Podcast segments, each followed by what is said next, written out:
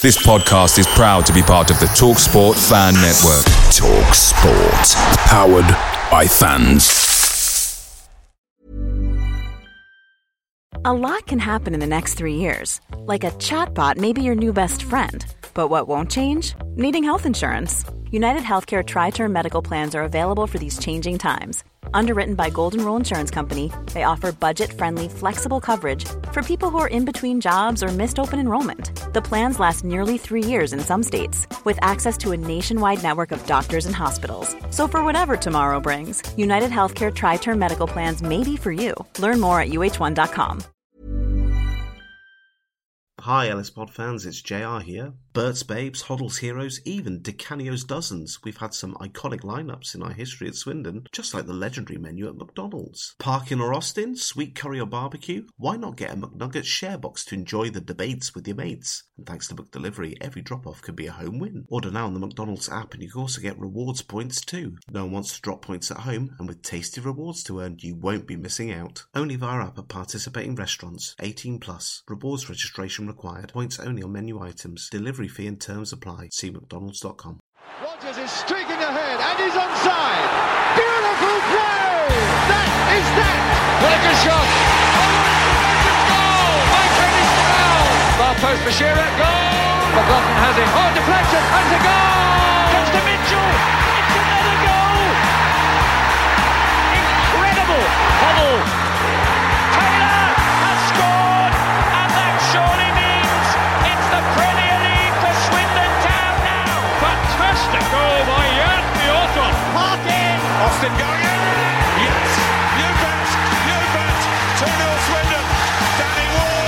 Ward! Loco, I will win this league anyway. Richard, he's hit it. It's Gladwin.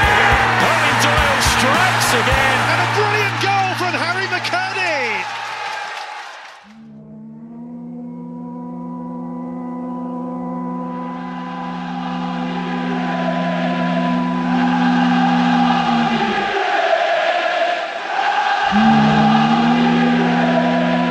JR, JR, JR, JR. Back again. Yeah, it seems to be a bit of a regular habit of late, but I don't know how enthusiastic people were to uh, to unpick the events of yesterday. Oh, tumbleweeds aplenty when reaching out for for enthusiastic contributors. None willing, except for yourself, JR, which I'm sure there's going to be a double dose this week because I don't think anyone will want to talk about the Bristol Rovers game other than yourself. No, I've got nothing to do on Tuesday either, so I'll be I'll be tuning in, and you'll be you'll be there in person. So we'll put the Papa Johns to bed for uh, another season.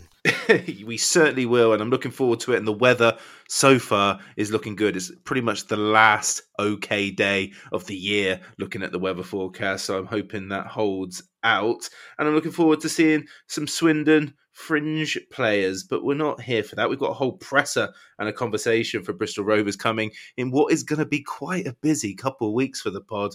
Um, so Swindon Town versus Colchester is the is the big part of this pod, but we are going to start with that press release, club press release from the 14th of October. And is this going to be a low strangers whinge? Probably, but an important reminder for fans around match days was released.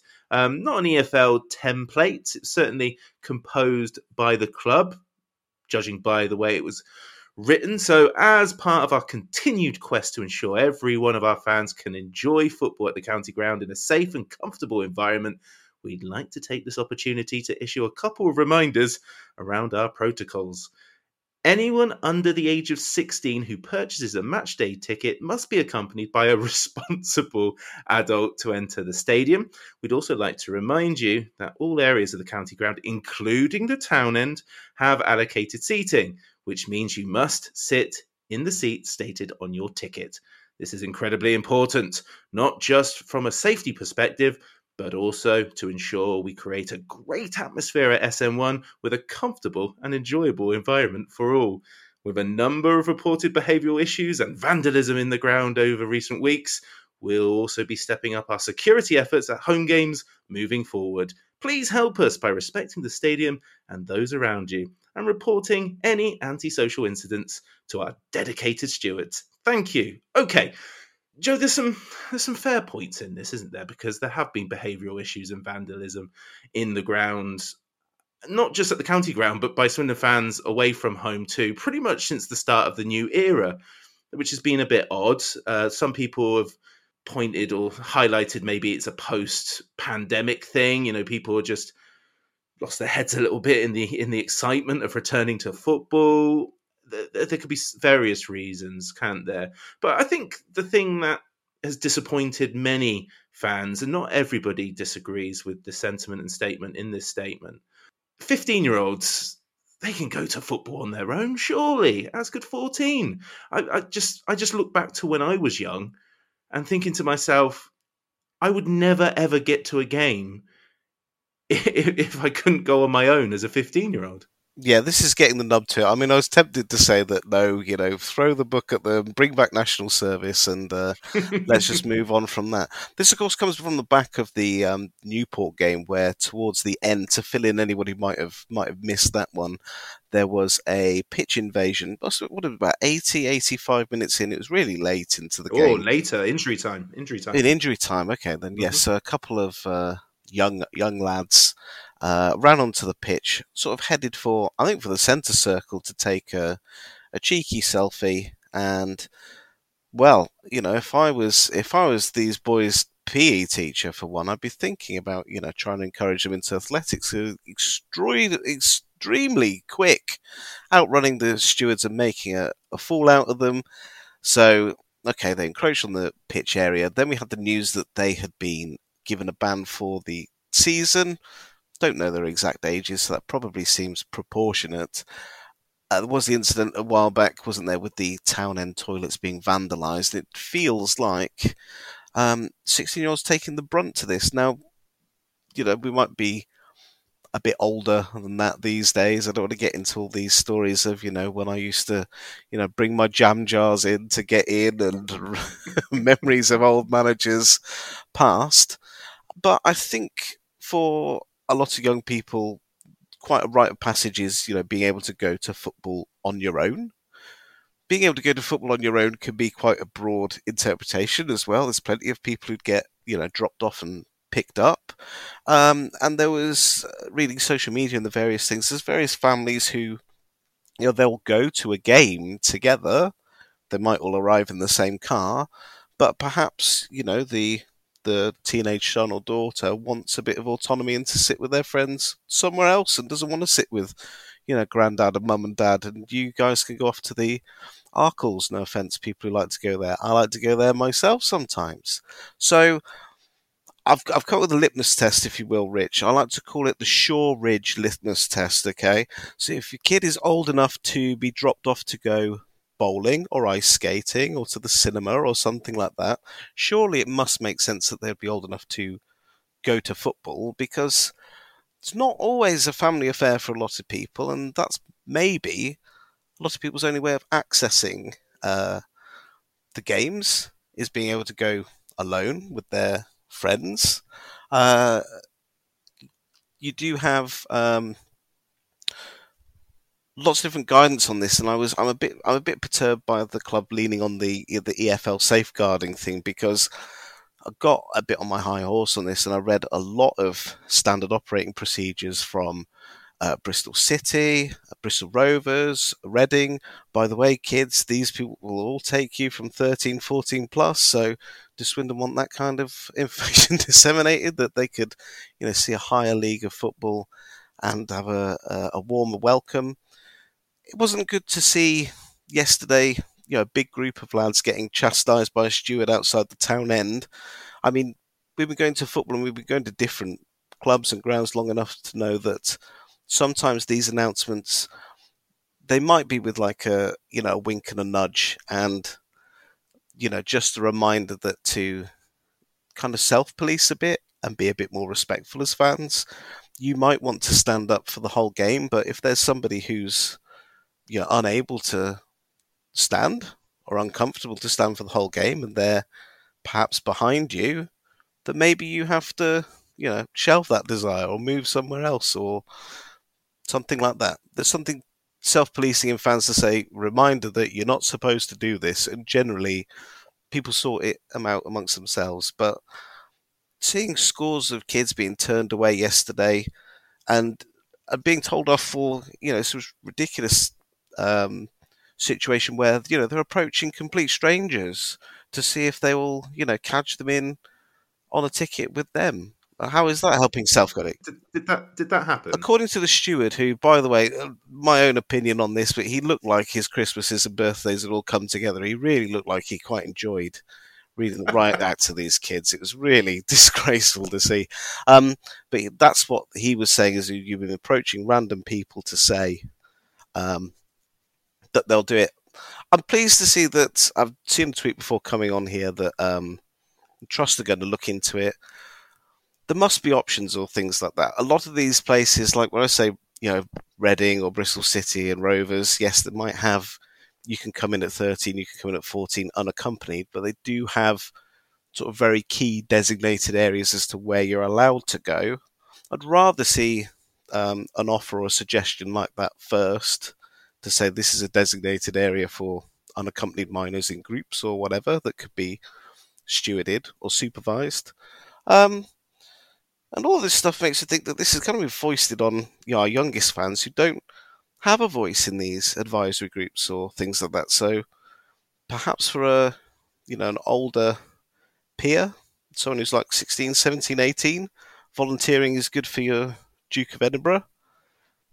Why couldn't we have somebody, you know, be an appointed voice to actually represent uh, kids at football at our ground? Because, like you say, this was the formative time of me going, and to be perfectly honest, you might have been the same way when it came to being 16 to 18 or even 16 to 21, these were wilderness years for me because I had to work every weekend. So I was making infrequent games from then. Uh, so really, like 14 to 16 was was the time to get the bug. Yeah, 14 to 16 are key years, and you, you can lose many a fan. And you know, I don't want it to be hyperbolic. I just think the club should reconsider that that age threshold because it's eliminating a lot of very well behaved people. Um, and, you know, the cynic of me are thinking, well, you know, if a 13 year old or 14 year old can't go and they've got to go with an adult, that's another 21 quid for the club as, uh, as the the responsible man. That's a loaded statement, isn't it?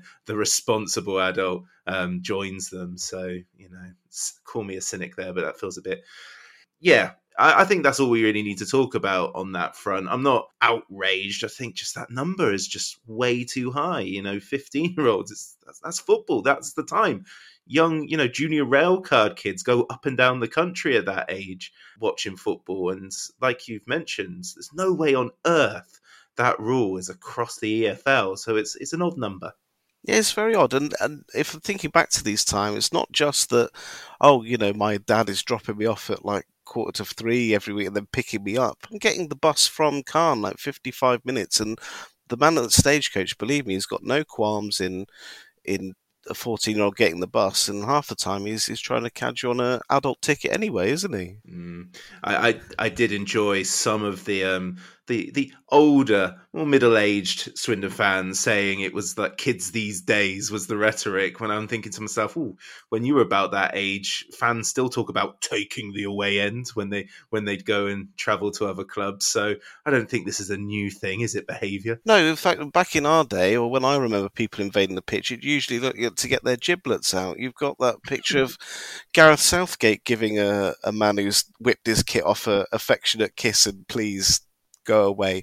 We would have seen on, you know, real cultural zeitgeist uh, moment here. Things like Danny Baker videos, great moments of people who ran on the pitch and maybe had a shot or things like that. How funny that was.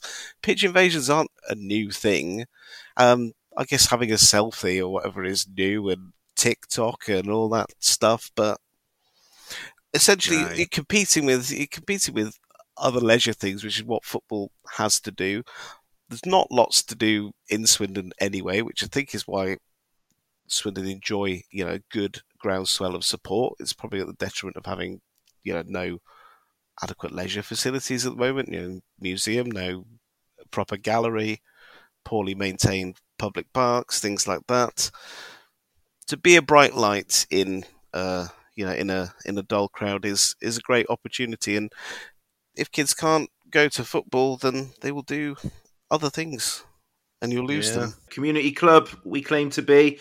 Then let's ensure that the future are going to games and are trusted. That said, I did miss my train because of that pitch invasion against Newport, which I've not long recovered from. But we'll move on to Swindon Town 1, Colchester United nil. I was at the ballet. Well done to my eldest for a fine performance in Alice in Wonderland. Lovely stuff. And it sounded like she did me a favour, Joe, because you were there and it wasn't very good. it wasn't very good. So after all that diatribe about kids not being let in, perhaps they were thinking that they had been done a favour as well by not having to Should have gone to the it. ballet, Joe. They should have gone to the ballet. Maybe they should. It's a, it's a difficult one because I'm saying to you, uh, yeah, off mic before we've recorded on that. The first thing to say is that it's it's unchanged from last week, and last week was a bit of a shit show. It was not ideal, was it? The trip to Stevenage, and thinking back to last week and me and Terry chewing the fat over that and thinking something must be different. Something must be different going into next week because we said there's a line drawn under that. You've got Colchester and Hartlepool who aren't doing brilliantly. You've got Rovers coming up where you've got the Papa John's thing. There's a chance to tinker a bit and get it right. So the last thing I think any of us expected was to see the exact same team sheet as the Stevenage game, but that's the first thing we were greeted to. It was extraordinary. Well, let's let's have a look at that team sheet. So, as you said, it was exactly the same: Bryn, Blake Tracy, Clayton, Baudry, Hutton, Khan, Darcy, Gladwin, Williams, Wakeling, and Jephcott. A rare weekend where Scott Lindsay utilised his maximum allocation of subs of five, um, coming on from the bench were Agua, Shade, Roberts, Brennan, and Iandolo. Before we get into the game itself, I guess this is as perfect an opportunity as any to talk about Louis Reed. I, I don't want to make this a Reed versus Khan conversation because, as we'll discuss later, it sounds like Khan is getting more and more fans. But Reed has now not played for two games.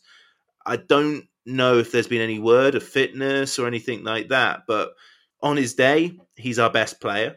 He's a hugely important player. He's one of the last shining lights of what was a tremendously entertaining 2021 22 season.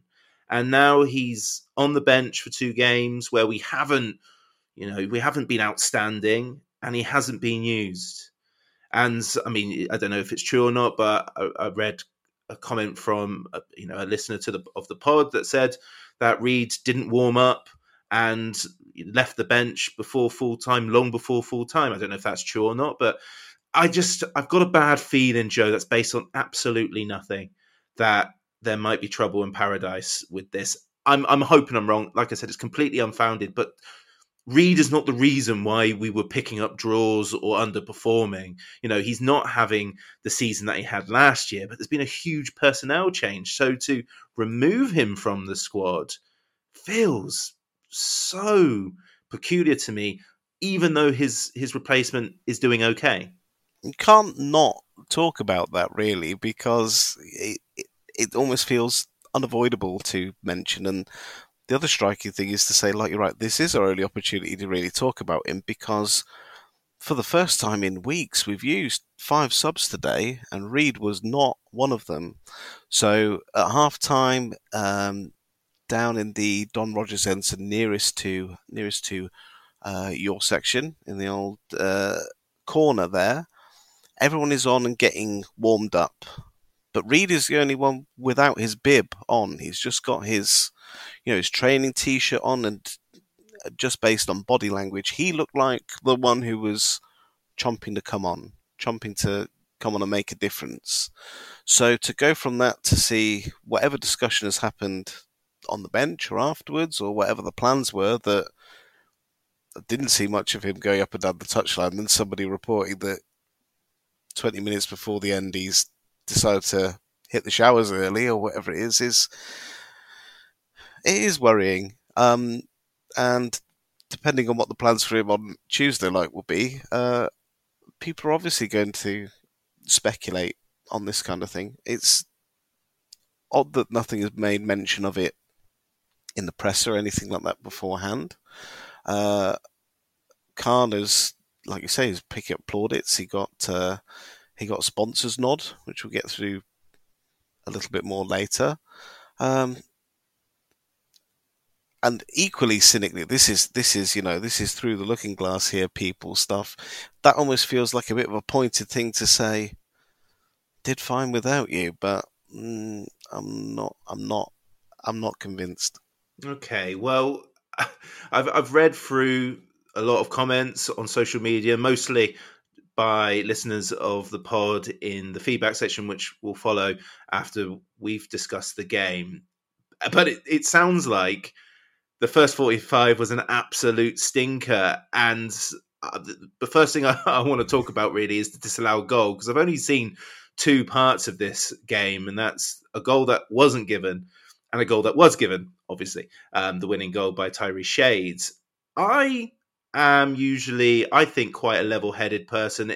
I'm usually not favouring with the referee, but you know when people go crazy around you, going, "Oh, that's a foul," I'm like, "There's absolutely nothing wrong with that." So I, I'm always a little bit sympathetic to officiating most of the time, not all. And I've watched the Blake Tracy disallow goal quite a few times.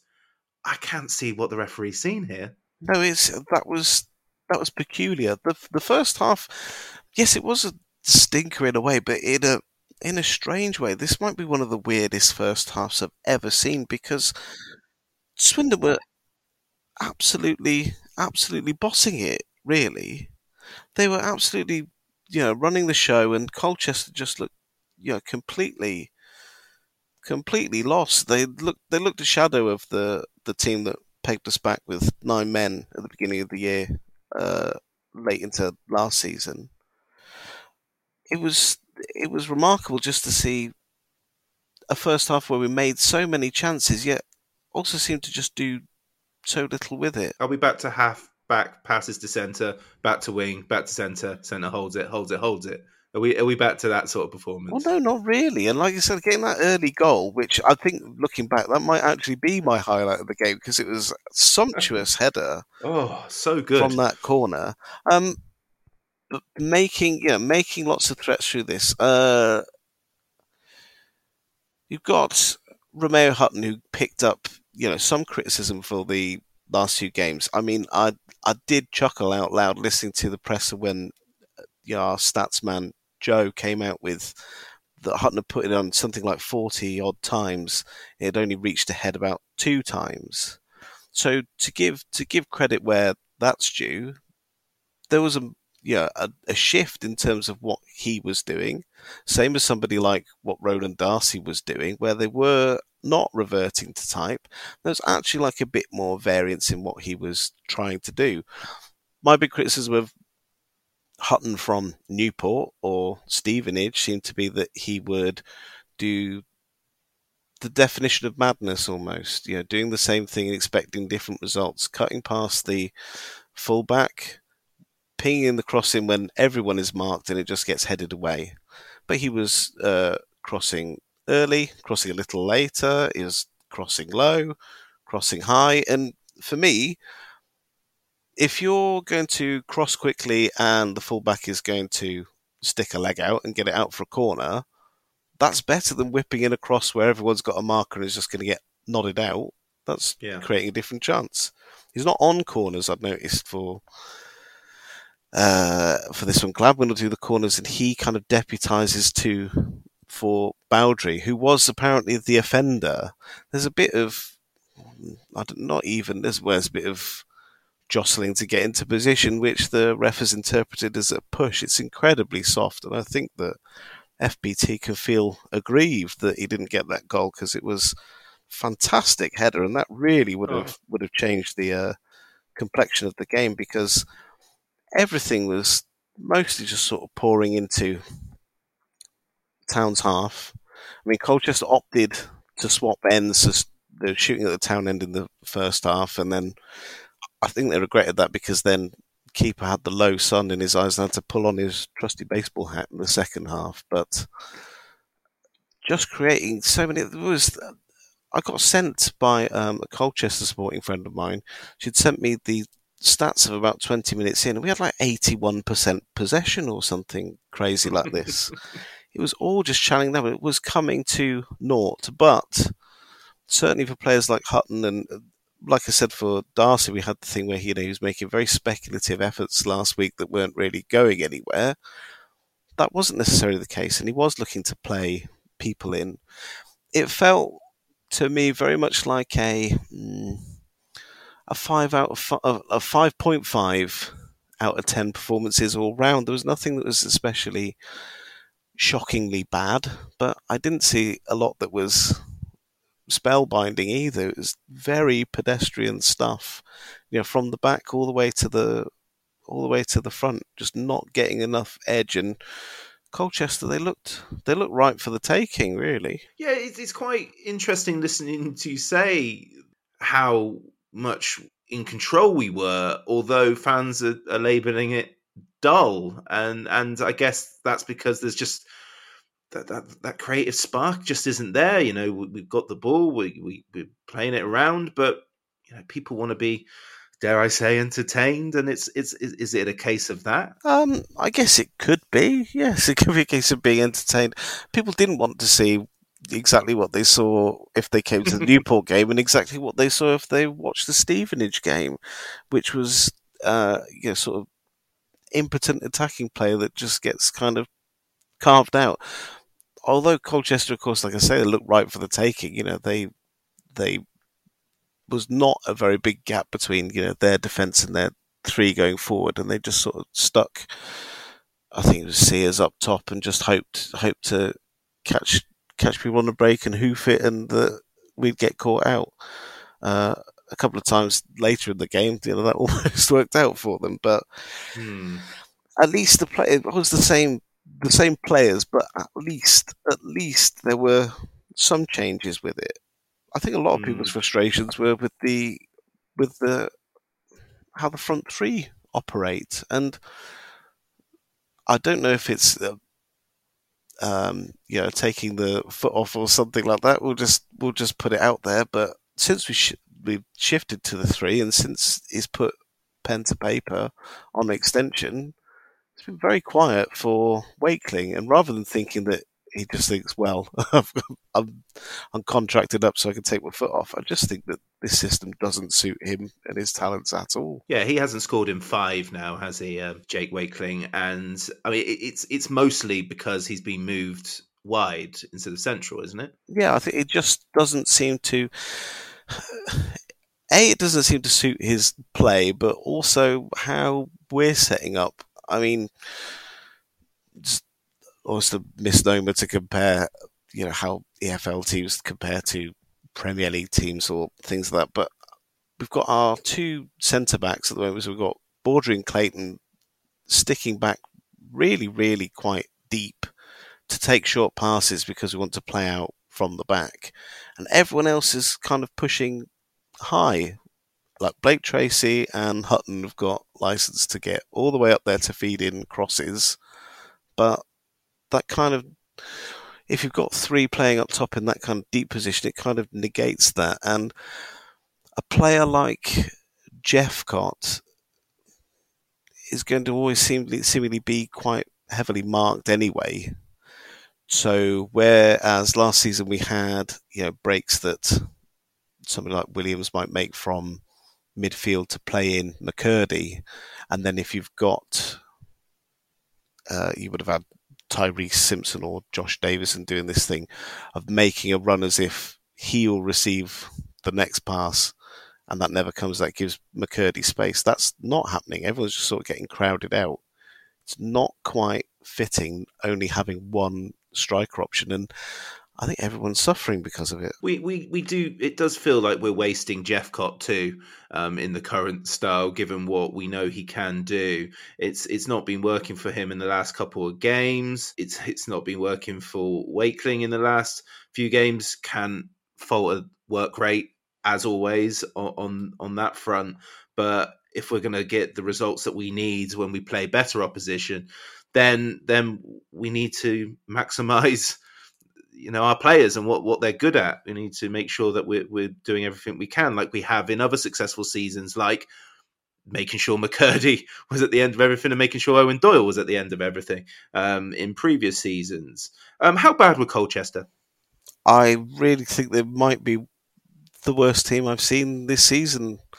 i the quality this year in League Two and over the last couple of seasons, even going back to uh, the points per game season that got curtailed, it's always seemed very tight to me. But you've got it always seems you've got distinct groups up towards the top who are doing exceedingly well, and down at the bottom, it's it's looking it's looking dire.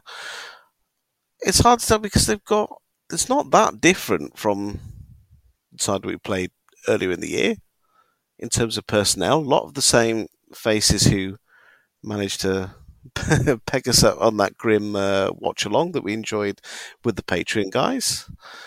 But there's a lot of behind the scenes go- things going on at Colchester, isn't there, that I don't think is making for uh, a particularly good work environment. But perhaps they'll be lucky because I think there might be about three, four, five other clubs that are in a similar situation. Yeah, that was that was something like their eighth loss this season, and six of them have been by one goal, which must be extremely frustrating if you're a Colchester United fan. But by the sounds of it, they deserve nothing this weekend. No, Mr. Bloomfield's, uh, you know, he's very popular around where I live, but I, I did have to have an, uh, a good a good smile listening to a, uh, a preview on a uh, another pod where a Colchester fan was saying that they'd, they'd had a bit of a new manager bounce and managed to get three wins, although two of those were in yours and mine's favourite competition, the Papa John. So if that's what you're clinging to, then it's not looking great, is it? No, it's not. For years, he was angling towards journalism. I always remember because the BBC used to help Matt Bloomfield out a lot with online, you know, with with articles, and he was always it always struck me that he was going down that road. But hey, yeah, another manager I'm older than. Uh, Oh, dear, I don't want to. I don't want to hear, think about that because I'm, you know, would have been the same school years with. So when you say that, that impacts on me.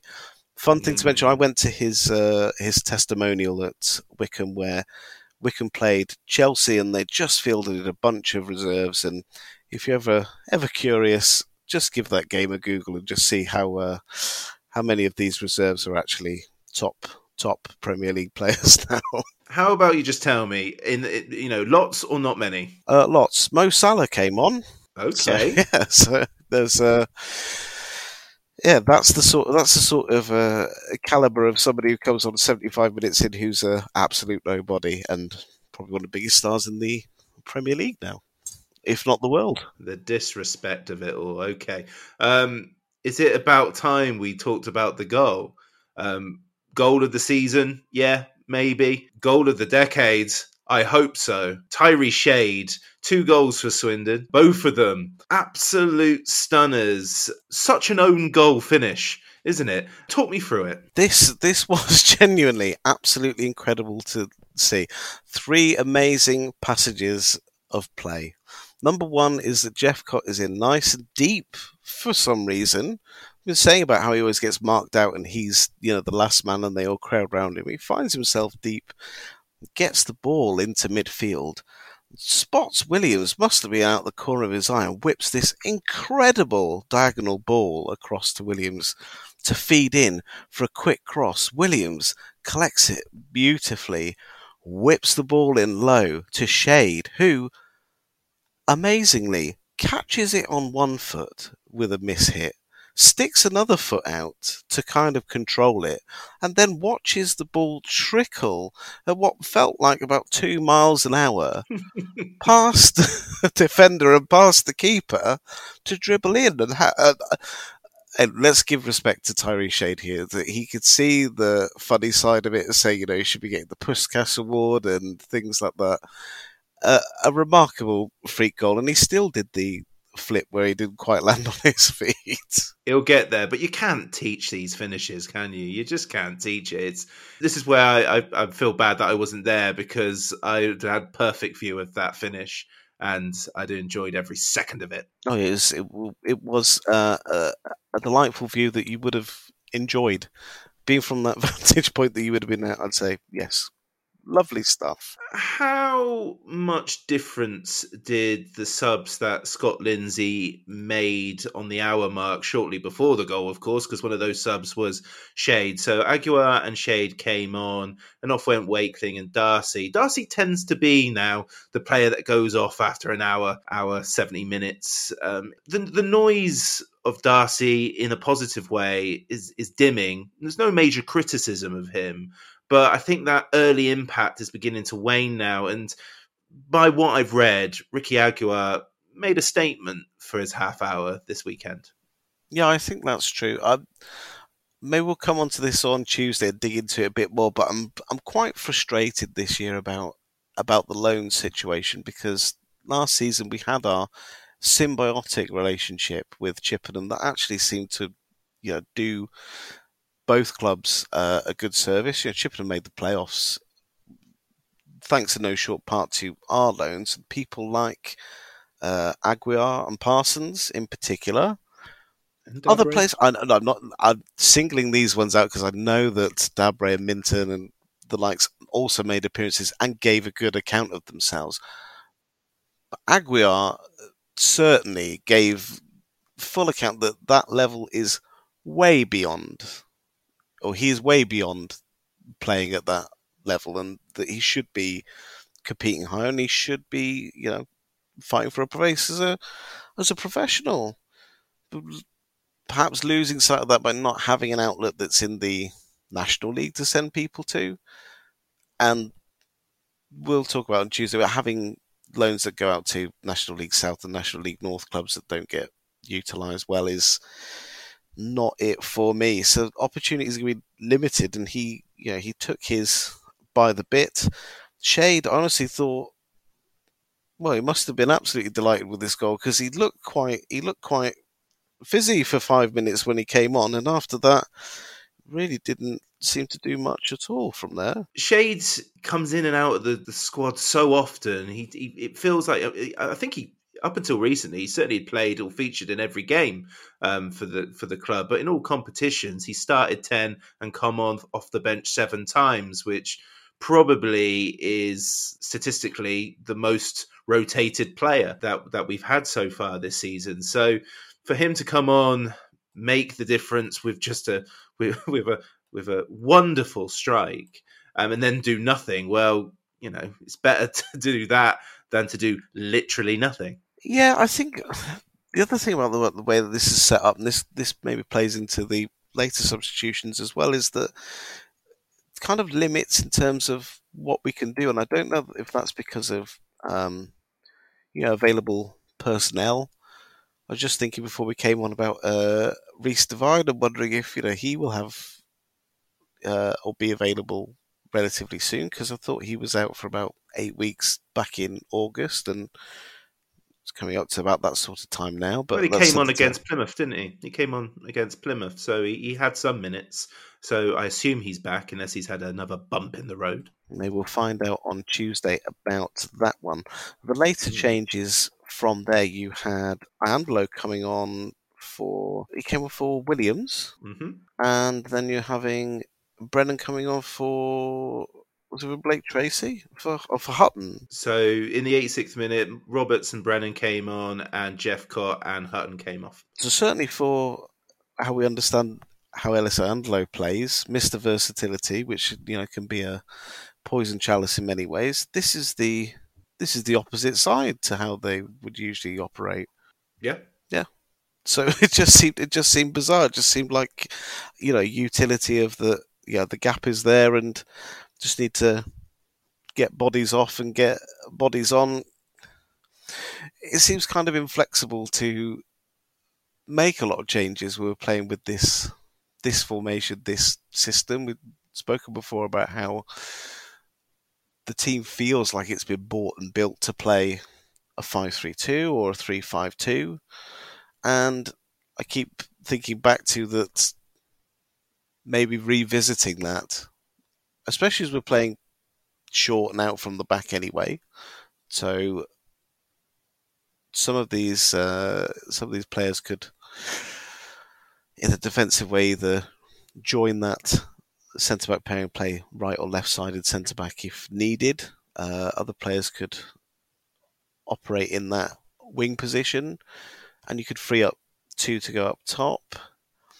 I guess I had thought with this game, with a game with a dead rubber coming up in the PJT and the Hartlepool game, there might be an opportunity to play around. A dead that. rubber in the Hartlepool game? No, a dead rubber for the JPT is a dead rubber. Hartlepool's I not. Thought, a... I thought I thought you were looking at Hartley Hartlepool's lowly position and thought that's a win. Well, I'll tell you, I'll be thinking that. That's for sure. As, as I did for this game, I won't. I won't. I won't lie. I said in the presser, this is the sort of game that I would be skipping into the county grounds, fully expecting a win. And if we didn't win, I would have been none too pleased. Uh, but we did, um, and I think we've changed formation. I, I, the thing that I'm wrestling with is the fact that we're eighth. Teams below us do have a game in hand, and I think we can drop as low as 11th or 12th, I think, if if those games in hand went against us. But we are now seeing League Two begin to separate, aren't we? I think everyone below Doncaster, again in 12th, are beginning to fall away a little bit. And um, we are beginning to see that two tier division um, in League Two. And we're well in there. You know, we're only four points away from the automatics um, a, a, point away from the playoffs, albeit most of the teams above us have a game in hand. But we're there. We've lost an amount of games which is not dissimilar to those around us. We just drew too many at the start of the season. So, would you think any radical changes now might have a detrimental impact, or indeed it might have a positive impact because when we get to the second round of fixtures with teams, we won't be figured out. So it's kind of a tough one for Scott Lindsay to sort of decide, isn't it? Yeah, it is tough. And I suppose the other thought of wisdom is that if you can get through this period, if you've got a couple of players that are, uh, you know, injured, maybe coming back into the fold, if you're trying to compensate, if you've got uh, players coming back from short loans, we know we'll be losing Williams in the World Cup. Perhaps it's perhaps it's better to think about making these changes when you've got more players fit and you can actually have a good look at how everybody operates and you know, have a full a full house. It did work yesterday, so yeah, I don't want to be be doom laden and super cynical because that that wouldn't seem quite right. But like you say, when you're talking on the press and saying that you'd be rubbing your hands in and skipping into the county ground, well, likewise, I was skipping in, but I certainly wasn't skipping out. There's just a just a little mm-hmm. gnawing feeling that it should have felt a bit more comfortable. Yeah, I think that's fair, and I think what we've experienced this weekend against Colchester will give me a little bit of caution for Hartlepool, but they are having an absolutely dire season. The fact they lost to free fall in Harrogate they've conceded 25 goals this season. That's incredibly high. So we'll we'll see. But let's get, let's get the Tuesday game under out the way. See what options are there because this was another win. it's another win for Swindon. Give me some more positivity, Joe. Uh, more positivity. Well, like I say, people are doing things differently. A lot of plaudits for Saidu Khan, who deputised for. Do I say deputised? He seems to have taken Reid's place, yes. and he even got the um, yes, he got the sponsors man of the match, and well, yeah. I mean, should we should we go into listeners' contributions and then we'll talk about Saidu Khan? Let's do that. Yeah, let's do that. Okay, here we go. Clayton. Mm, uh, ball to Jephcott, who's dropped deep on halfway. Really good Great pass from Jephcott. Here's Williams wide on the right hand side. There's only Shade to aim for with the cross. Shade will get there, and Shane has managed to touch it in a win is a win is a win is a win, right? Well, let's see what listeners had to say about that victory against Colchester. Huge thanks to everyone who sent stuff in. First, Rob Dinsey with a full time score. Team with no plan B won. Team with no plan A, nil. Colchester dreadful, Town better, but still really lacking in the final third. Jeff Jephcott had the one moment of quality setting up the goal, so he can have man of the match. Paul Temple says another three points, keeping us in the hunt and building the home fortress. Thought we looked fairly solid until they brought on the heavy artillery. Not convinced on Saidu over Louis, but Phil, he warrants a run in midfield. Not necessarily at the base, though. Shade, two for two in Shanks, man of the match. Johnny Williams. Jimmy Legg says, scrappy old game, but the three points is all that matters. A better ref, and we get two penalties and a goal not ruled out in the first 15 minutes. Deserved win, but Colchester were terrible. Never cried laughing at a goal live before, so that's something. Khan, man of the match. Come on, you Reds. Paul D says, very fitting goal to decide a game like that. Tough watch, but a year ago or even earlier this season, we concede an equaliser and drop points. So I'll happily take the three points and forget about this one. Pierce W36 says, a game where it's best just to focus on the result. Carl Porter says, dire game, which was lit up by the goal of the season. Three points in the bag, but doubt we'll be talking about this one at the end of the campaign. Khan, man of the match. Sports Professional Mortgages says Khan, man of the match for us today. And Adair says, possibly the most boring first half of sport since the Big Bang. DM says a win is a win. I'd like to see Aguiar play a bit more though. And Pete Marsh says man of the match Khan, special mention Jeff Jephcott, referee abysmal, two penalties not given. Off the ball fouls are still fouls. Need to play Wakeling in position on the wrong peg several times. Goal was memorable. Enough said. Ben Nichols says not great, created little, but a win's a win. Johnny Williams, man of the match. Mark Kirkman says, message for Terry. Khan can play the DCM role. Deserved man of the match. Hutton close second. Colchester relegation candidates. Philip Holloway says, I'm prepared to forget the lack of cutting edge from Swindon as we got the three points. And I think at this stage of the season, at and at this stage of this team's development, the points are all that matters. Colchester were awful. I cannot comprehend a keeper time wasting from the 50th minute. Mr. Good says, another pedestrian performance, but I'll take the result. We really need some pace and presence up top. I'd give Khan man of the match a far better performance, both with and without the ball. John Stevens says lots of possession, corners, etc., but only one fluke goal against probably the worst team we have seen all season. And they had chances, including one gilt edged. Think we need some change to our shape, which may happen when Johnny Williams goes to the World Cup. Man of the match, Khan. Batch says it's an odd thing to describe. Totally dominant, about a million crosses and corners, got the video forward quicker, ruled out a perfectly good goal, and yet only two real clear cut chances, only one taken in a fortunate manner. Jephcott a vocal point, but not really a goal threat in this system. We seem reluctant to try anything else, even subs are like for like. I think I'm just going to be happy with that and take the deserved three points and ignore the bigger picture for now. Jonathan Orchard says Johnny Williams and Remeao Hutton both were great today. Johnny creating all match and Hutton getting forward well and got some great crosses in the second half. Shame no one got on the end of them, but a win and three points. Yes, please. Swindon Spartan says scrappy game, scrappy goal, scrappy win. Didn't create much, but the three points is all that mattered. Love how we are controlling pretty much every game we have played. Add some clinical finishing, and we can start talking about top three. You Reds. Chris says Colchester poor, Swindon dominant, could have had a couple more. Refs had a mare with the disallowed goal. Khan and Gladwin look really impressive in the middle. Concerned about Darcy, goes missing and struggled to string a pass together today. On to the next. Robert Hammond says, deserve the win, fluke goal from a fantastic build up. Khan, man of the match. Billy Cancel says, result more important than the performance against a bland but committed Colchester. Very much the epitome of League Two fare. Subs freshen things up. Shade's prize finish, the luck we needed. Luke Jephcott, my man of the match, though, no one really too outstanding or poor. Nick, very good up to the box, then we are struggling to score. Need to be a lot more aggressive in the final third. Gladwin excellent as usual, and Khan ran the midfield and was excellent and my man of the match. Neil McLaughlin says Saidu Khan man of the match again, but just shade in bed Gladwin. A poor game, but three points, so onwards. Jason says, I guess we just have to accept we have a dysfunctional front line.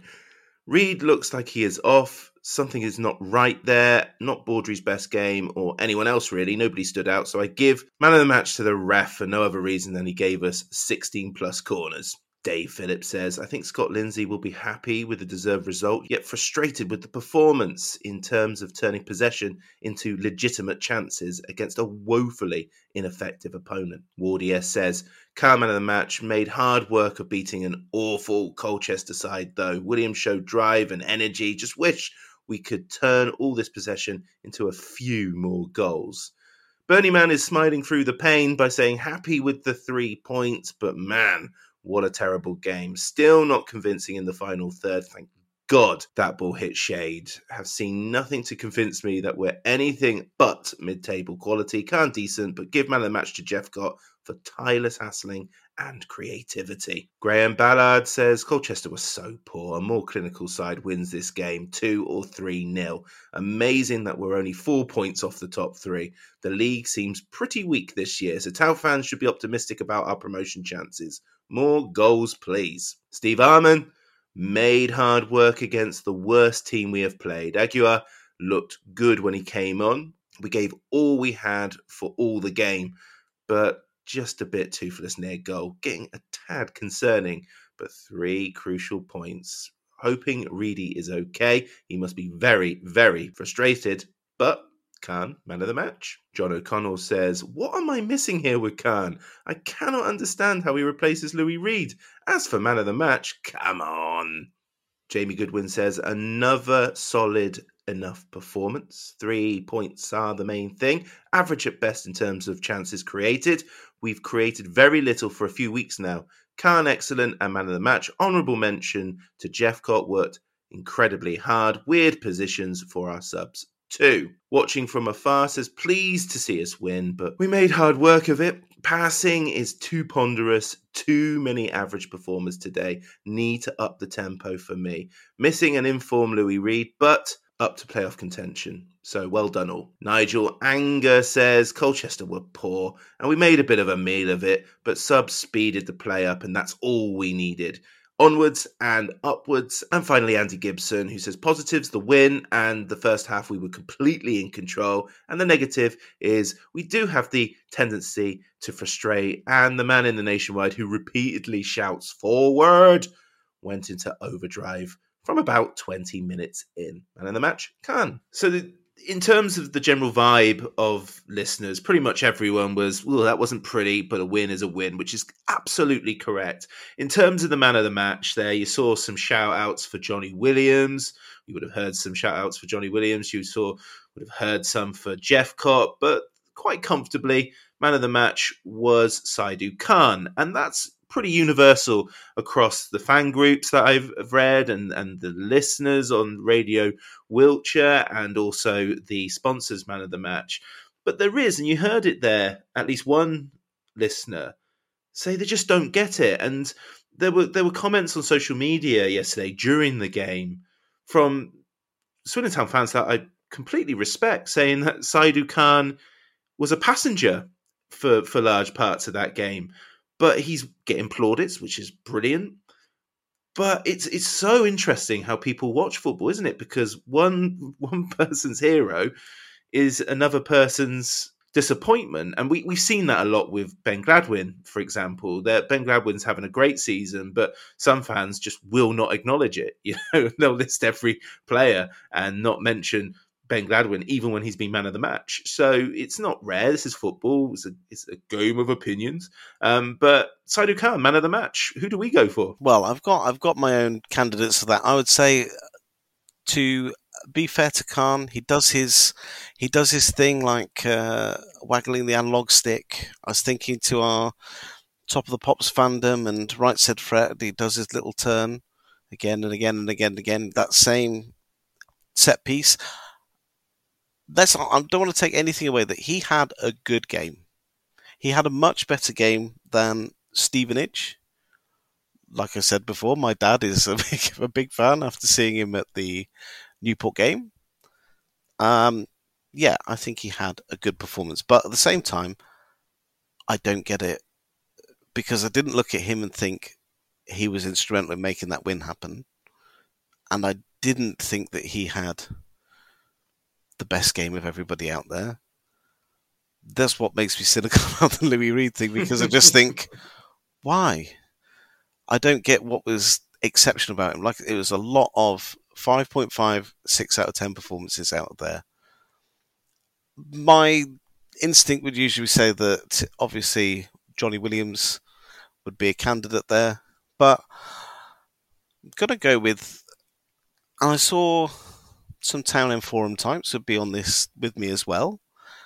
I'm going to revisit what I'd said earlier. I'm going to be wild, and it's okay because I know from past experience that uh, you will just uh, veto and overrule me if I'm wrong anyway. Nope, this is all yours, my man. This this one is all yours. No vetoing. I'm going to say for marked improvement and for actually uh, responding to feedback, maybe actually Remeao Hutton deserves he deserves man of the match for actually responding to what hadn't gone right in the last two games and doing something different. Yeah, no problem with that at all. Saidu Khan gets the listeners' man of the match, and Remeao Hutton gets the podcast. But, and I cannot stress this enough, this isn't a case of us saying Saidu Khan is rubbish or fans are wrong. It's just that you're leaning towards that notion that he was fine, but man of the match, you know that sort that sort of area, and you know I had him down at the start of the season as being the fans' favorite. I think in the prediction, so I'm over the moon with the way this is going.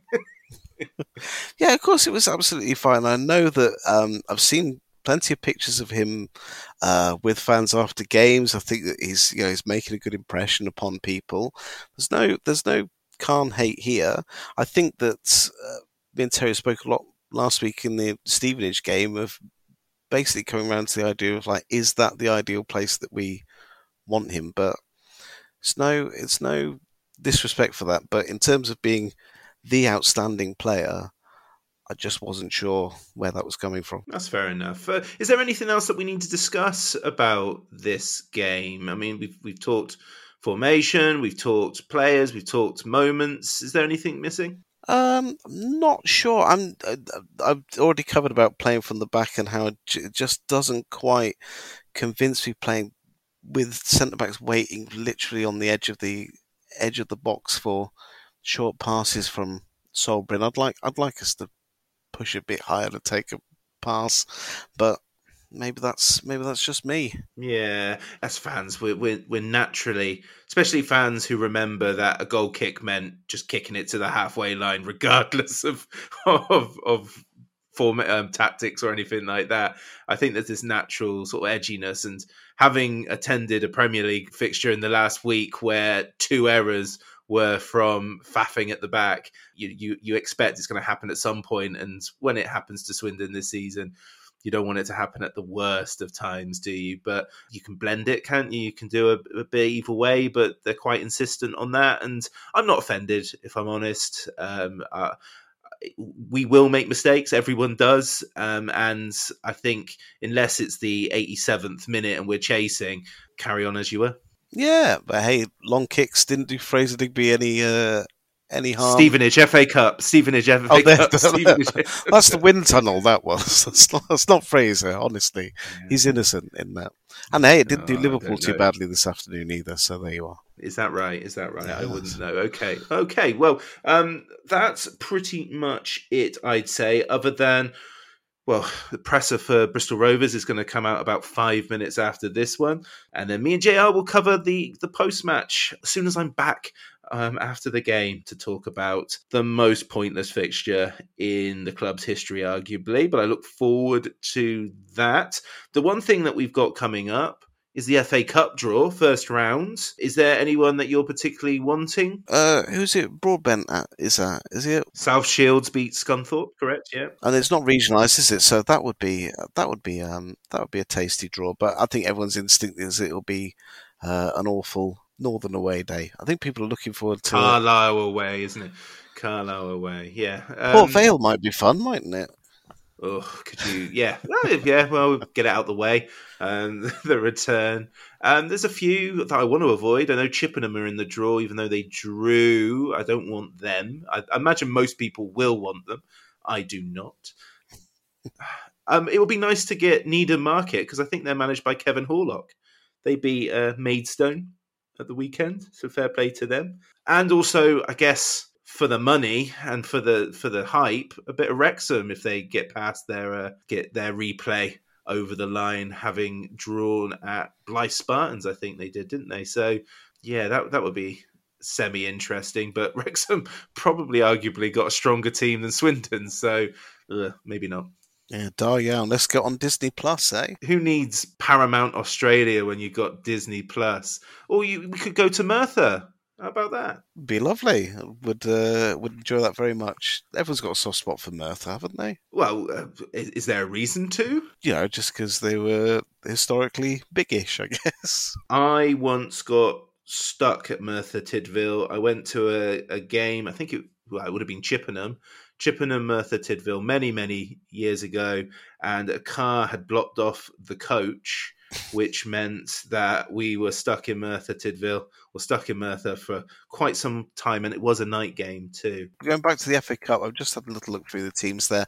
I should be uh, I should be selfish and say that either Wycombe or Maidenhead would be very convenient for me as away trips. Oh, you got to take Maidenhead. You don't want Wycombe; they'll definitely beat us in the. Uh, in my mind, they always beat us in the cups feels that way. All right, well that'll do. We'll, we'll see what the draw brings. I think that's going to go over several pods depending on what time the draw is. So um, until then, Jr. Thank you very much. Thank you. Speak to you in forty eight hours.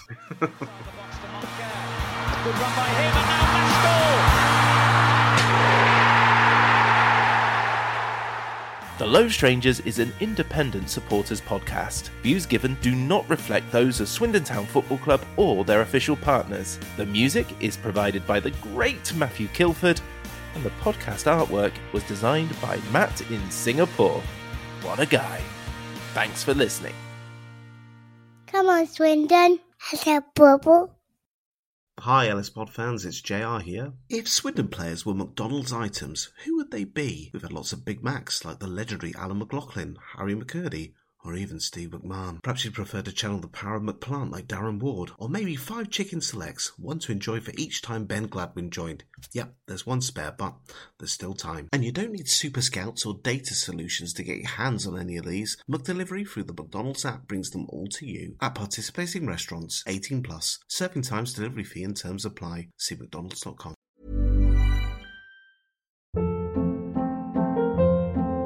Hold up. What was that? Boring. No flavor. That was as bad as those leftovers you ate all week. Keke Palmer here, and it's time to say hello to something fresh and guilt-free. Hello Fresh. Jazz up dinner with pecan-crusted chicken or garlic butter shrimp scampi. Now that's music to my mouth. Hello Fresh. Let's get this dinner party started. Discover all the delicious possibilities at hellofresh.com.